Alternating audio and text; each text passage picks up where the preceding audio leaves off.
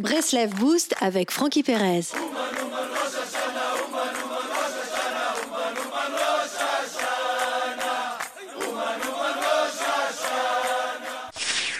Le temps détruit le mensonge. Le mensonge n'a aucune assise dans l'éternité. Sa source de vitalité est issue du temps.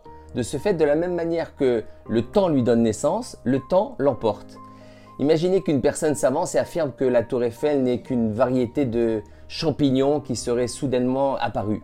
Qui aurait besoin de la contredire? À un moment ou un autre, tout le monde s'apercevra que cela est faux. De tout temps, les hommes les plus intelligents, brillants et respectueux s'avancèrent en, en émettant des théories, qu'ils soient scientifiques ou philosophes, peu importe. Il s'agissait des esprits les plus fins de leur génération. Pourtant, chaque fois ou presque, le temps passant, une personne se dressa et prouva le contraire. La Terre n'est plus plate, les jumeaux ne sont plus issus de deux rapports conjugaux différents, mais d'un même rapport, etc.